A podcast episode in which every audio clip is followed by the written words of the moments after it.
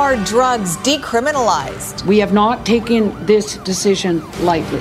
This time limited exemption is the first of its kind in Canada. New rules that no longer treat users like criminals. A relic of BC's racist past. We thought that these restrictive covenants were removed. The offensive language that lives on in some land title documents and why it's never been removed.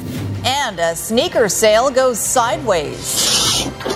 Shocking video of a trusting seller bear sprayed by thieves. You guys are on camera! You're on camera! You're watching Global BC. This is Global News Hour at 6. Good evening and thanks for joining us. We start with a major drug policy shift. Six years after the province first declared the overdose crisis a public health emergency. Today, BC has been granted an exemption from the federal government to decriminalize personal possession of hard drugs. Richard Zussman has more on the first of its kind exemption here in Canada. A long time coming. Today, I'm here to announce that I will be granting British Columbia's exemption request. The federal government accepting BC's request to decriminalize personal possession of hard drugs. It will include opioids, cocaine, methamphetamines, and MDMA, up to 2.5 grams, short of the 4.5 grams BC asked for. 85% of the, the drugs that have been confiscated have been under two grams. And so we we um, are moving with that. This announcement does do, uh, you know, starts probably the process of healing, but there's a lot of work to be done to, to repair the damage. The exemption covers adults only, and only within British Columbia. Drug possession is still criminalized at schools, childcares, and airports. The change does not come into effect until January 31st of next year and lasts for three years. Decriminalization is not legalization. Decriminalization removes criminal sanctions for possession of small amounts of, of, illicit drugs for personal use. Drug trafficking remains illegal. I would have hoped it would have been immediately for sure, um, effective immediately, because obviously, you know, you look around us, um, you, you know, people are dying at an alarming rate. The eight month delay will give police time to train and allow the province to establish benchmarks for success. Nearly 9,400 people have died from illicit drug deaths in British Columbia since 2016, the same year a provincial health emergency was declared. This is a, a philosophical approach that supports people um, who are using drugs in meeting them where they are, trying not to get them into a cycle that causes more harm. Once the new law is in place, police officers will provide information on available health and social supports rather than arrest or confiscate drugs. The province also working to fund those supports so they're available when needed. Richard Zussman, Global News, Victoria. Let's bring in Keith Baldry for more on this story. Keith, we've been talking about this opioid crisis for years now, and it's mm-hmm. not getting better. Uh, you have a look at some new data on who is dying and where. Yeah, again, it's a depressing statistics uh, in any number of categories that we get every month from the coroner's service here in BC. The numbers really don't change all that much. But here's some data for the first three months of this year, January 1st to March 31st. 548 people uh, died from overdose deaths. That 38% of deaths are now among those aged 50 or older, and that is on the increase. Older people are dying more than younger people. Uh, 60% of deaths occurred, 80% of deaths occurred in private residences, and most deaths were in Vancouver, Surrey, Victoria, and Abbotsford. But the list doesn't end there, Sophie. I just went through the data again. 15 communities around BC have had 10 or more people die of an overdose death uh, from an illicit drug overdose in the first three months of this year. This is not a problem that's confined to the downtown east side. It's in every community, and it's affecting people in all walks of life and in all age groups as well. But it's interesting that people, older people now seem to be dying at a higher rate than younger people. The only good news to take away from anything I've seen t- today, uh, the numbers for the first three months in terms of deaths were actually lower than the first three months last year, but it's still at a very high number. And I have a feeling the next reporting period will come in with a high number again. All right. Thanks for that, Keith Baldry in Victoria. An investigation of potential criminal behavior is possible after Global News exposed allegations of obscene actions at a police training course. An investigation is already underway by the police watchdog, and because of the number of agencies involved, an out of province investigator will likely be brought in. Catherine Urquhart reports depending on the outcome of that, there could also be a criminal investigation. Disturbing allegations about what occurred during a recent BC Municipal Undercover training course have prompted an investigation by the Office of the Police Complaint Commissioner. And according to BC Solicitor General, it's possible there could even be a criminal investigation. They will have the ability to fully investigate what's taken place. Uh, and obviously, um, you know, if during the course of their investigation something was found that was of a criminal nature, then, uh, you know, uh, the criminal process would flow from there. A Global News investigation found that during the undercover training course at a Vancouver hotel, officers were asked to role play and show how they might convince someone on the wrong side of the law they weren't police officers. This allegedly included an officer defecating on another person, using food in a sexual manner, and more extreme acts. Global News contacted the policing agencies that had officers enrolled in the course. Their responses were similar. They won't be commenting as long as the investigation is underway.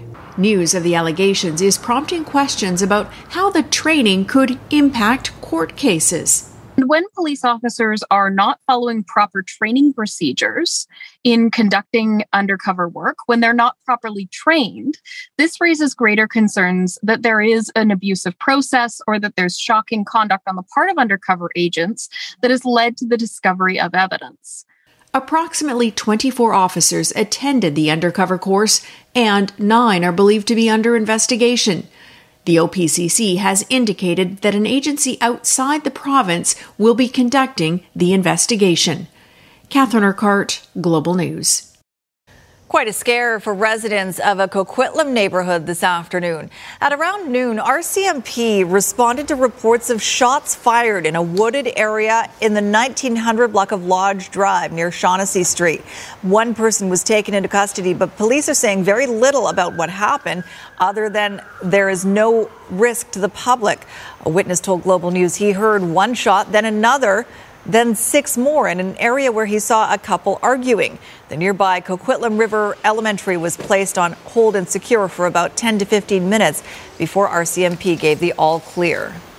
The father of a 19 year old murder victim is speaking out tonight, hoping his decision to bring his family to Canada 10 years ago wasn't a mistake.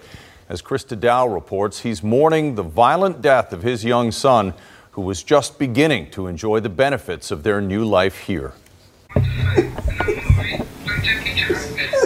A voice message immortalized. For the Fazil family, it's both comforting and heartbreaking. Two officers come and say, I'm sorry, your son is passed away.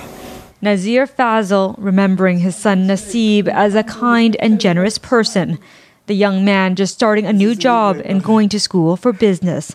Someone they say was gentle to the core. He was so young for this stuff. And he's such a nice boy, beautiful. In my language, we call him Narmak, which is very soft. The family arrived in Canada 10 years ago, having fled Afghanistan and the Taliban. Nazir says they chose this country because they believed it was safe one question they told me, "You happy to go USA?" I said, "I want to go Canada because Canada more humanity, more peace, more safety for children." Last Monday, Nasib, who just celebrated his 19th birthday, was fatally stabbed outside the Gallery Vancouver nightclub. I believe God wanted to take him because he was really pure for these people. He stabbed other boys also, and that he just jumped to save the, his life. His family believes he was innocent, jumping in to help the injured. Police wouldn't confirm that, but say a 24 year old has been arrested. No charges have been laid. Um, we're obviously still investigating, and we need anyone with information. If that leads to somebody else uh, being a suspect, and, then the investigation will reveal that. For me, my blood will get cool when we get right justice. This was last 17th, last year birthday and was celebrate Eid. For now, the family clinging on to old photographs and video, waiting for the truth in hopes it will help heal a heavy heart. I'm waiting for justice, and then I was blame to myself. I was right or wrong to bring my kids here. I, I was mm, uh, feel guilty myself because why I moved Canada. Christa Dao, Global News. The man wanted for the alleged abduction of his daughter on Vancouver Island has been arrested. RCMP say 36 year old Jesse Bennett was taken into custody without incident during a routine traffic stop in Shawnigan Lake on May 24th. His seven year old daughter was allegedly abducted in late January. She was dropped off unharmed at the North Cowichan RCMP detachment April 20th. The girl's mother claimed her daughter was taken because the father didn't want her in school if she had to wear a mask during COVID. Facing a hostile crowd and multiple calls for his resignation, Surrey Mayor Doug McCallum cut Monday night's City Council meeting short just minutes after it began. As Emad Agahi reports, the growing calls for McCallum to step down follow a string of Global BC News reports about the criminal charge the mayor is now facing. I demand that you do the right thing, uphold the integrity of the office, and take leave of your duties this was the moment it became clear that no constructive meeting would be possible under these circumstances. On Monday night, after being asked to step down twice to begin a city council meeting. Until the court decides your fate. And heckled by a room full of people. The audience, please. Surrey's mayor, Doug McCallum, called for recess. That meeting was later canceled altogether. It was an absolutely chaotic event. It's been a huge distraction for all of council and for the residents of Surrey. Any elected official who is criminally charged for lying to the police needs to really reevaluate what they are doing here. This office is not for the individual, it is for the public. They asked me if I wanted to lay charges, and I said yes. The calls for McCallum to step down as police board chair and mayor come as he faces a criminal charge for public mischief. I think he should go. He should step down. Yeah, to settle his things first, right? Last September, McCallum claimed a woman had driven her car over his foot during a confrontation in a Save on Foods parking lot. This month, Global News revealed contents of court documents showing part of the mayor's statement about being hit by a car contradicts video surveillance. You messed up, bro. You messed up. He shouldn't be mayor of Surrey. If he was doing the right thing and responsible, he'd step down. It is challenging because our second largest city is unable to conduct its business because of that disruption and confusion. This, the, the council does have the opportunity, I believe, to be able to remove any of their members, including the mayor. The next city council meeting is Wednesday, and it is unclear if that meeting will see a repeat of what happened. I'm embarrassed that um, that's what Surrey has resorted to, and a lot of that lies at the feet of the mayor. It's right across here. Through his office spokesperson, McCallum refused an interview or comment. Meanwhile, McCallum's court case isn't set to begin until October 31st, two weeks after the municipal election. He's not getting my vote. I've already made that decision. Emad Agahi, Global News. A Savona man who was left with life altering injuries in a brutal attack has returned home for the first time in six years. Jesse Simpson suffered severe brain injuries when he was beaten with a baseball bat back in June of 2016. He was 18 years old at the time. He now lives in an assisted living facility in Kamloops, but has recovered enough to spend weekends at home. What do you think, Jesse? You're home breaking it because that's feeling better seeing seeing family, seeing a beautiful lady, my best friend. My week has been fantastic. I couldn't ask for my beautiful mother. He got here and he was just so happy with his friends and was hugging me and yeah, he goes, Can I yell? I'm like, Yes, yeah, I'll be happy, right? I love you. I love you. I couldn't ask to see more of you. Do you know what you said to me yesterday morning when you woke up? What? Good morning, Mom, I'm home. And you had a big smile on your face. Oh, welcome home, Jesse. Jesse's mom has done extensive renovations and retrofits to the house to make it possible for him to come home on the weekends, including turning her living room into Jesse's room. A Port Moody man was pepper sprayed in his front yard during a transaction arranged through Facebook Marketplace. Port Moody police are warning others after two suspects showed up at the victim's home to purchase a pair of collector sneakers. As Kamal Karamali shows us, what happened next was all captured by a doorbell security camera. A sneaker sale gone wrong. The would be buyers blast pepper spray. You guys are on camera! You're on camera!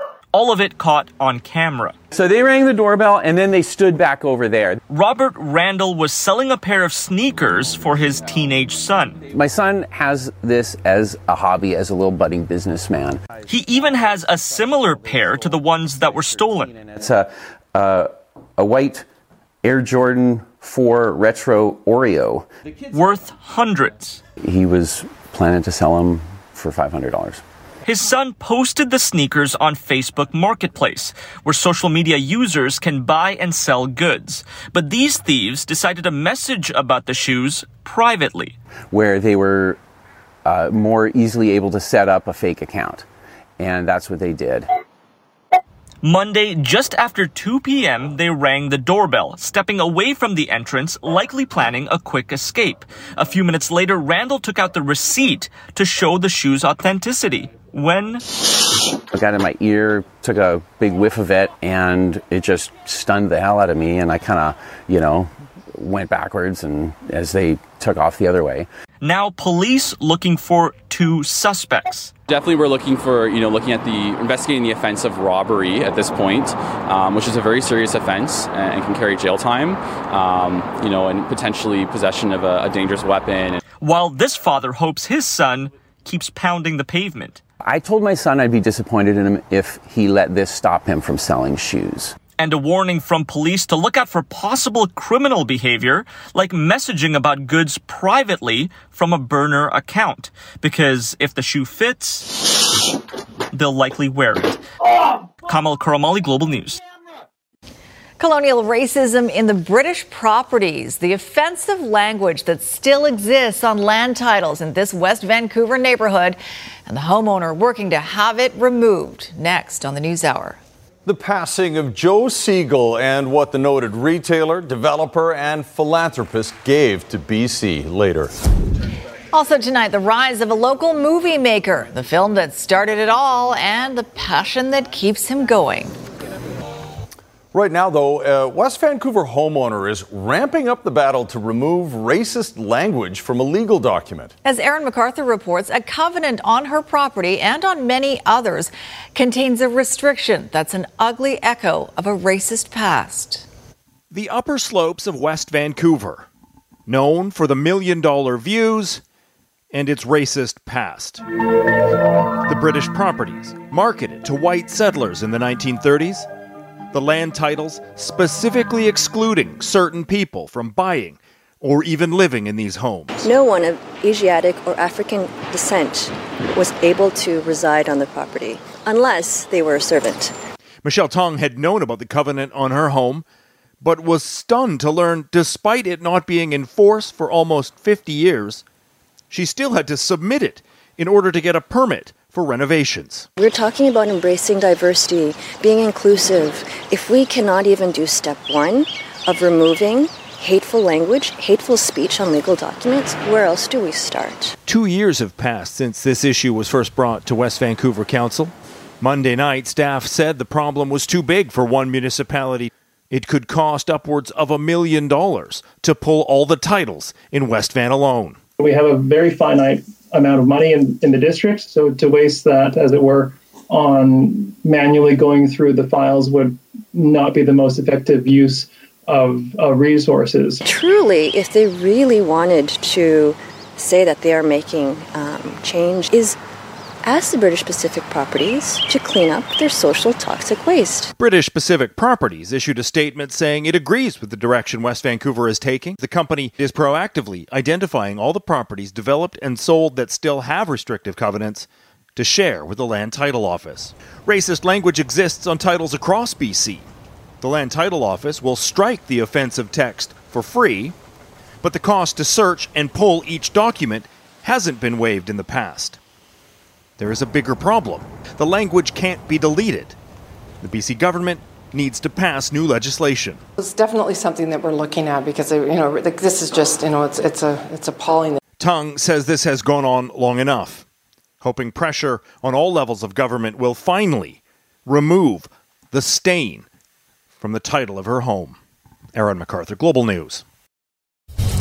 Just ahead, clues to the cause of a fatal fire. Then we just heard a bang, like a loud explosion. What's next for North Vancouver residents who lost their homes? And it's no ordinary mushroom farm. Why the crop that comes out of here, this Okanagan facility, is being studied by health experts. A tow truck is on scene to a stalled vehicle here at the Ironworkers Memorial Bridge, southbound at midspan in the right lane. Traffic is backed up solid from Mountain Highway on the approach. Get best in class protection and savings with BCAA Insurance. Learn more at bcaa.com. I'm Trish Jewison in Global One at the Ironworkers Memorial Bridge. Sadly, one person has been killed in a fire at a North Vancouver housing complex. As Grace Ke reports, it's also forced close to 70 people, many of them elderly or disabled, to find another place to sleep tonight. A fire at a North Vancouver apartment complex for seniors has taken the life of one person and displaced about 70 more. Residents say they heard a loud explosion at about 6 in the morning. The patio window door on the floor above me exploded from the fire. That's the first thing that we heard. We just heard a bang, like a loud explosion. And then I went outside, took one look up and saw flames, and then I was like, okay, we're out of here. And I booked it. Everybody was banging on each other's doors, alerting them fire. This is not a trick, it's real. And trying to make sure everybody was out. The fire took place at Silverlyn Apartment on East 27th Street and Crestland Drive in Lynn Valley. First responders worked to evacuate the building that housed many with mobility issues. The fire alarm is right outside my door. And uh, I hesitated because it's never been a real fire before. And the firemen knocked on my door and told me to get out. Residents say the fire alarm did go off. The older wood structure building was a concern for firefighters. An older building, wood structure.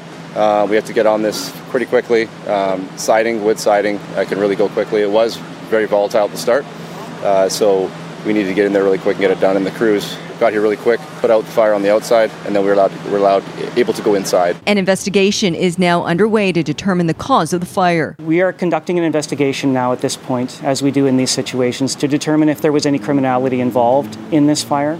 At this point, we have no answers as to the cause of this fire, but in the coming days and weeks, uh, we hope to have those answers. Emergency support services are now being offered to residents as they await word on the status of the building. Grace Ke, Global News.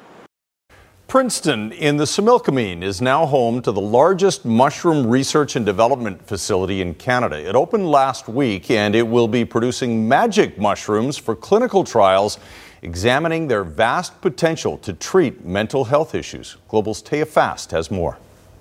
Magic mushrooms are now growing in Princeton as a new mushroom research and development facility opened on Friday. We want to ramp this to full capacity. We want to make sure we can get psilocybin medication to anybody in the world that needs it. Optimi Health Corporation grows psilocybin producing mushrooms and functional mushrooms for clinical trials, drug companies, and medical facilities. We have one of the largest genetic banks in the world right now, and uh, definitely in the country. It's not available for recreation, it's not available to the general public yet who knows what the future holds. Health Canada recently launched a program that allows physicians to request government approval for patients to access the psychedelic compound that comes from magic mushrooms. It can treat, potentially treat depression, anxiety, um, PTSD, behavioral issues. There's, there's tons of clinical trials going on. The company hopes to change lives and end the stigma that surrounds the use of psychedelic mushrooms. Psilocybin has the potential to deal with and replace a lot of these synthetic medications that are out there. Just don't be afraid of natural medicine. It was the way of our people for, you know, a thousand years. Why, why is it such a stigma now? Optimi Health says they are the largest GMP grade licensed facility in Canada. The building has 10 different growing rooms that are heavily monitored. The quality of materials put in, we've gone far and beyond uh, hospital grade. So we really are a level above what a surgery operating room would be, and we have 100% control. That's what makes it different is we can control the environment 100%. We can repeat it and we can take all those analytics to help grow and whether it's yield, purity levels, but do amazing things with these mushrooms. The first growth of psilocybin mushrooms has already been completed and sold to a company in Nova Scotia. Fast, Global News, Princeton. A dog recovering from gunshot wounds has won the hearts of the staff at the Kelowna SPCA. A warning though, the injuries in our next story are severe. This is Rose, a two year old German Shepherd mix. She and her brother were abandoned by their owner when he was evicted from a property in Beaverdell. When she was found, Rose was suffering from multiple gunshot wounds. She was rushed to a veterinarian and is, and is now on pain medication and requires 24 hour care. But the SPCA is hopeful Rose will make a full recovery and will be available for adoption. Glad she's getting good help. Just ahead, the legacy of business legend Joe Segal. It would always help the lifetime of wealth and generosity, remembering one of BC's greatest philanthropists. And short change. the new report showing grandparents never got the child disability payments they were entitled to. Traffic is steady over here at the Alex Fraser Bridge in both directions, with just a little bit of leftover volume eastbound on the connector through Richmond. Today's Lotto Max jackpot is an estimated $70 million plus an estimated 33 Max Millions. Lotto Max, dream to the max. I'm Trish Jewison in Global One at the Alex Fraser Bridge. In Uvalde, Texas, the funerals for the children killed in the mass shooting there have begun. Friends and loved ones said their final goodbyes to two 10 year old girls who were killed in their classroom one week ago. Now there are calls for that school to be demolished as lawmakers on Capitol Hill work on gun control legislation. Global's Jennifer Johnson has the latest. More pain and mourning in Uvalde as the first of 21 funerals are held for two school children killed in last week's mass shooting. 10 year old Amerie Jo Garza was shot to death while trying to call 911 from her classroom. Maite Rodriguez was an honor roll student who dreamed of becoming a marine biologist. She didn't deserve it, but I just know in that moment she was brave. She was telling people where to hide. As family members lay their children to rest, Uvalde's police chief, who stopped officers from going into the classroom for 47 minutes last week, was supposed to be sworn in as a new city council member. That was canceled. But a push to tear down the school is gaining support. I would never ask, expect a child to have to ever walk in those doors ever and ever again. On Capitol Hill, senators met to seek middle ground on new gun control legislation, including stricter background checks. John Cornyn is the Republican senator from Texas. Chris Murphy, a Democrat, represents Connecticut, where 26 people, most of them children, were killed at Sandy Hook in 2012. I've been to more mass shooting aftermaths than I think any president of American history, unfortunately. At the White House, President Joe Biden met with New Zealand's Prime Minister, who put into effect sweeping gun reforms after the deadly 2019 shootings in Christchurch. But in Texas, there will only be more funerals for now, including for teacher Eva Mireles, who died trying to protect her school children. Her sister had to pick out the dress Eva will be buried in. That was the hardest thing that I've ever had to do in my life. I never in my dreams thought that that my sister was not going to make it. A heartache shared by so many in this small community. Jennifer Johnson, Global News, Washington. Well known Vancouver philanthropist, billionaire, and Second World War veteran Joe Segal has passed away. Segal was one of Vancouver's most successful and respected businessmen. He founded the Fields chain of discount department stores and served for a time as the chairman of Zellers before founding Kingswood Capital, his real estate investment firm, in 1979. He and his family have given millions and millions of dollars to various causes, including a $12 million donation to help build the Segal Family Health Center at VGH. He was also a major donor to Variety, the children's charity. Segal was awarded both the Order of BC and the Order of Canada for his philanthropic work. Joe would be helpful to just about any charity that certainly would want to help themselves. He just wasn't quick to write a check, although he wrote millions and millions and millions of dollars worth of checks. But he expected you, as the organizer of the charity in question, to come forward with some ideas, with some uh, thoughts as to what he could do to help you to broaden the reach of your particular charity. And he would be the first guy to write a check as well.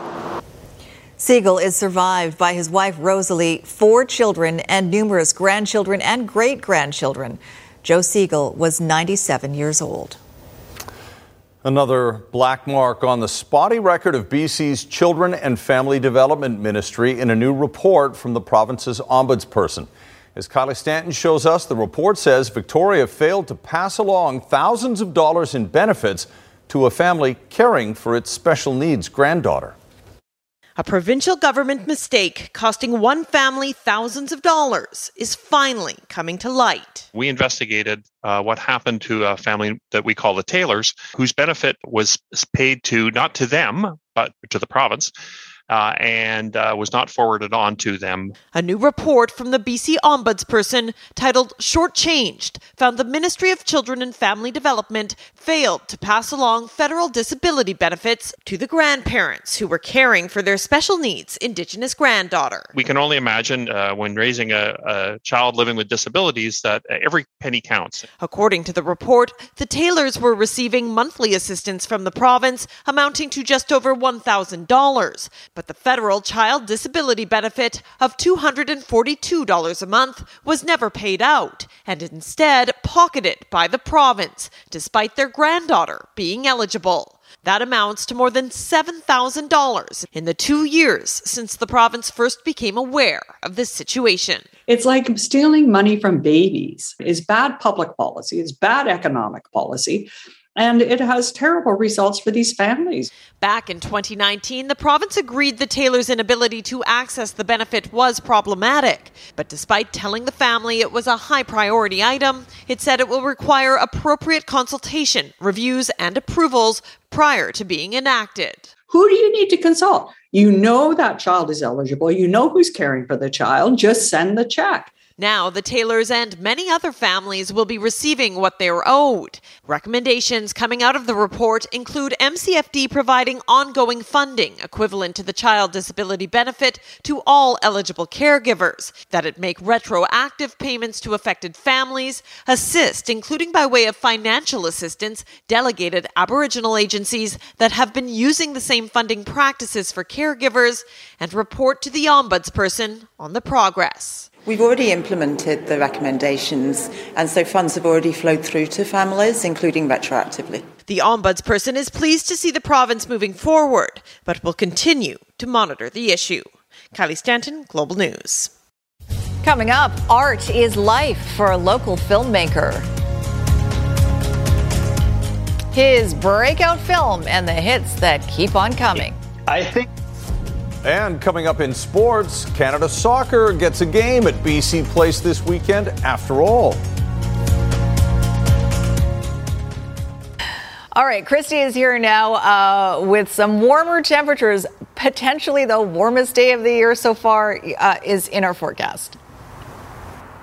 That's right. Tomorrow is going to be a scorcher compared to what we've had over the last couple of months. Now, Sophie, we hit uh, low 20s away from the water today, but at the airport, 17 degrees. And that's actually quite exceptional because it's only fourth time so far this year that we've hit 17 at the airport. And typically by June 1st, we, looking at the sort of data from the last 10 years, we would have 21 days. So it's been a tough go so far. April, May. I want to show you the temperatures you can expect tomorrow, though. So we are talking about a low low of 12 degrees in the morning, but rebounding to 21 degrees near the water tomorrow. In areas away from the water, we're talking about 26 degrees with Humidex values of 28. So it's going to feel hot. Now, if you're worried about the flood scenario because of this heat, you don't have to. What we need is prolonged heat, five days of that to really accelerate that snow melt. So this heat is just to enjoy and not going to accelerate things too much. Uh, we had a number of thunderstorms in the interior today. Look at this photo coming out of Kamloops.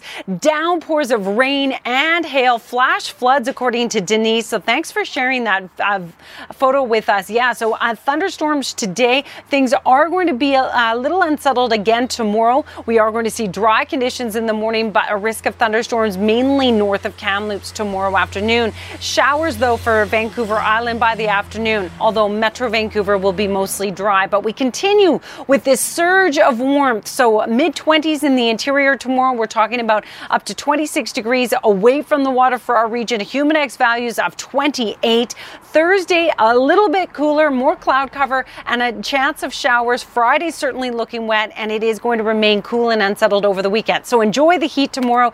It is certainly going to feel nice. Tonight's Centra Windows weather window coming to you tonight from Smithers. Thank you to uh, Lillian for that great shot. Apparently, this is the Hudson's Bay Mountain.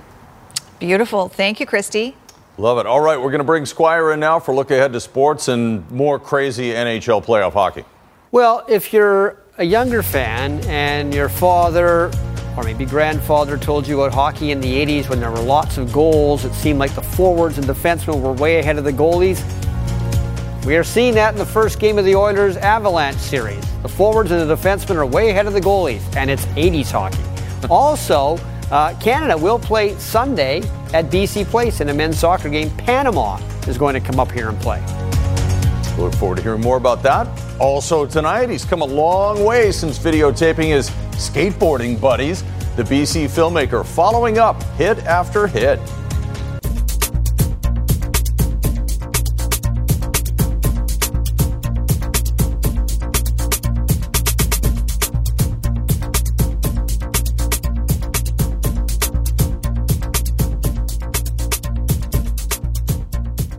Was wondering why uh, our assignment editor was blasting Panama in the newsroom today, and now I know why. Aside from the fact that it's a really It's a good song. It's an excellent song, but it fits what I'm about to tell you. Um, Canada's men's soccer team will play a game, 4 o'clock, at BC Place this Sunday against Panama. They agreed to step in and replace Iran when that game against Canada was count- canceled. So I'm sure Canada would have loved to have gotten a higher ranked team than Panama and somebody outside their region, but that just wasn't going to happen on short notice. Although Panama will give Canada a better game than Curacao, the team Canada will play next week also at BC Place. Now, Canada played Panama, which is ranked 61st in the world, twice in the World Cup qualifying. That included one of the games included this incredible goal from Alphonso Davies. Canada won this game 4-1. They lost to Panama 1-0, but that was after Canada had clinched the World Cup spot. Panama actually got off to a good start in the qualifying tournament before fading at the end. The Canadians will have all their main guys for this game. Tickets go on sale tomorrow, $30 for the lower bowl seats. Mike Smith has hair like The Undertaker from wrestling. And soon he'll be buried by the Colorado Avalanche. Okay, first goal of the game, it's Evander Kane. Kane and Nugent Hopkins, a couple of local guys from around here helping the team from Alberta take a 1 0 lead. But 36 seconds after that goal, JT Compher ties at 1 1. Nathan MacKinnon. This is MacKinnon against McDavid for a lot of people. Here goes MacKinnon. Speed goal. 2 1. But wait, now it's McDavid and Draisaitl and back to Draisaitl and over to Zach Hyman and it's 2-2 with only 22 seconds left in the first period. But there's still time for Colorado to score again. Nine seconds later, Cale Makar, no Mike Smith. You must stop that. 3-2. These chances, I think you're seeing a challenge. Colorado starts the second period on a power play because they challenged that goal for offside and the challenge didn't work. So Nazem Kadri makes it 4-2. It's now 5 3 when Cale Makar, who grew up a Flames fan, was probably upset the Oilers knocked them out. His shot tipped in by Compher again. That's it for Mike Smith, and we're not even halfway through the game at that point. And Mikko Koskinen is in, and it's 6 3 Colorado in the second period. Kamloops Blazers have a chance to make the Western Hockey League finals against a team from Edmonton, the Edmonton Oil Kings. All they have to do is beat Seattle in Game 7 tonight. The Blazers will play at home, so that'll help. Kamloops netminder Dylan Garand also thinks if the Blazers can shake loose from the Thunderbirds checking and speed up the game, that will also help in a big way. You know, we like to think we're a faster team than they are, so I think you know in those three wins it really showed uh, you know the way we play to, especially to the neutral zone and the offensive zone. We just play fast and you know buzzing the O zone, and you know a big thing for us is, shots on net. And um, you know in the couple wins we had you know a good shooting mentality and a lot of chances around the net and stuff like that. So uh, I think we just got to keep that up and, you know, like I said, give it our best. Rugby Canada says that next year's Sevens tournament at BC Place will include both men's and women's teams, and instead of being a two day event, It's going to be a three day event from March 3rd to the 5th. That means there won't be a women's tournament in Langford in 2023 after hosting them since 2015, but Langford is still the home of Rugby Canada. Okay, quarterfinals, and they're not playing This Little Piggy Goes Home. This is agony of defeat for Leylah Annie Fernandez. She had to play with a bad right foot, and that affected her against Martina Trevisan of Italy. Trevisan won the first set 6 2, but we all know that Fernandez can tough it out. And she did in the second set, despite that foot. So, to the third set, but now you can see if you watch this match that the foot was starting to bother Fernandez again, so she is out of the French Open despite giving it a valiant effort. Later on at Roland Garros, it was legend against legend. Nadal, Djokovic, 59th time they have met. Djokovic leads the series 30 28, but this is clay, and this is Nadal's favorite surface. He won the first set 6 2. There was no shortage of great shots and great points in this match, as you would expect. Djokovic won the second set 6 4. Now, Nadal wins the third set. Yep, right at the net. It looked like Djokovic was going to win the fourth set, but Nadal fought all the way back, and this is match point. And Rafa is going to the semifinals and not Novak Djokovic. There you go. A lot of talent. What was that thing? My my my sister used to always do that to me. This little piggy went to market. This Yeah, little piggy. stayed home. On your foot? Yeah. Yeah. Okay. This little piggy went for roast beef, something like that. And the other one had none. Where are we going with this? I don't know. I, I don't. just, I don't. know. I know Marcia's getting angry. All right, from Vancouver to LA, a BC filmmaker who hasn't forgotten his roots. Next. Sarah McDonald is standing by now with a look ahead to what's coming up on Global News at 11. Sarah? Yeah, so if we're keeping an eye on Vancouver City Hall tonight, where a vote is expected on that controversial Broadway plan, plus confrontation caught on camera. Why did you do that? That's a, that's a poor person's business, you know? You're like defacing public property. Why would you do that? New video here an alleged Chinatown vandal is confronted by a fed up resident. We'll have the full interaction and video and sports with Squire coming up at 11 o'clock. All right, sounds good. Thanks, Sarah. A Tsawwassen filmmaker broke into the business with a film about his father in a Japanese internment camp during World War II. The critical acclaim of that film led to more success, and Brendan Uegama is now involved in some of the most popular shows around. Jay Durant catches up with him on This Is BC. Long days on elaborate sets, which is exactly what Brendan Uegama has been working towards ever since he first fell in love with filmmaking as a kid. I was filming my friends skateboard, snowboard. We'd, you know, just take a high digital camera and go out and do do things and just film ourselves and have fun. Marker. Henry's Glasses was the launching point for Uegama's career, set at a Second World War Japanese internment camp. We're actually filming here on the former grounds of Tashme, the Japanese Canadian internment camp. His father was interned as a child and talked openly about his experiences. My name again is Walter Yugama, or Uegama properly. I play the role of Mr. Yamamoto. It just kind of led to this inspiration of trying to trying to write about it and understand it more and understand my culture a little more and where my family came from and what he went through. The film helped open the door for all kinds of projects. He's been the cinematographer for the Riverdale series. He's worked on a variety of movies like the sci fi comedy Moonshot and the horror film Child's Play. Chucky was voiced by actor Mark Hamill. Uegama's constantly looking to take on different genres. I feel like it always makes me inspired, you know, because then you can learn new things all the time and you're not just kind of relying on reflexes. Filmmaking is the family business. Brendan's wife Nicole is an actor and director. They share in the rush of being on set. It's stressful. There's never enough time. There's always a hundred people kind of trying to figure out how to make this one idea come through. Henry's Glasses will always be one of the most important works of Uegama's career, a film that was so well received and taught him the importance of pouring his heart into every project. There's a lot of passion put into making that film, and when people work from passion, the work is better and it's felt all the way through. And I think the audience will feel it more. The war can't last forever. Jay Durant, Global News.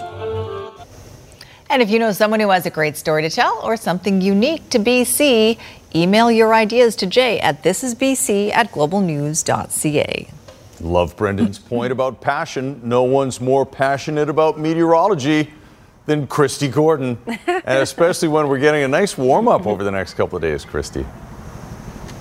Oh, the heat today was so nice for a lot of people, and we'll see that again tomorrow. Now, we will see cloud cover in the afternoon, but it should be dry for much of the day. Thursday or by Wednesday night into Thursday, that's when we're expecting a few showers. Certainly Friday's looking wet, though, everyone, and cooler. So enjoy tomorrow. Lots to look forward to, that's for sure, if you like the heat. Cannot wait.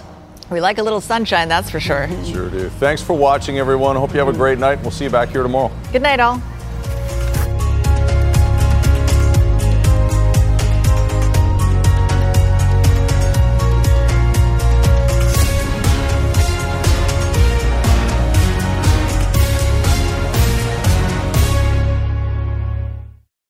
Hi, it's Shauna, and I might be a bad parent because my kids think french fries are vegetables. Hey, it's Ryan, and I might be a bad parent because I went out for wings when my wife was in the hospital after giving birth. Johnny here. I might be a bad parent because in my house, the tooth fairy gives pocket change. But we're not alone. Len emailed us and said his six year old daughter's Tarzan moment going from love seat to lazy boy by curtains made him more proud than any dance recital. and Andy left his two year old at the rink. All right, guys, I'm sure we're not alone. Like Andy's kid. For stories and confessions like this, make sure you check out our podcast. It's called Bad Parents, and it's available wherever you get your podcasts. I left a glove at the rink.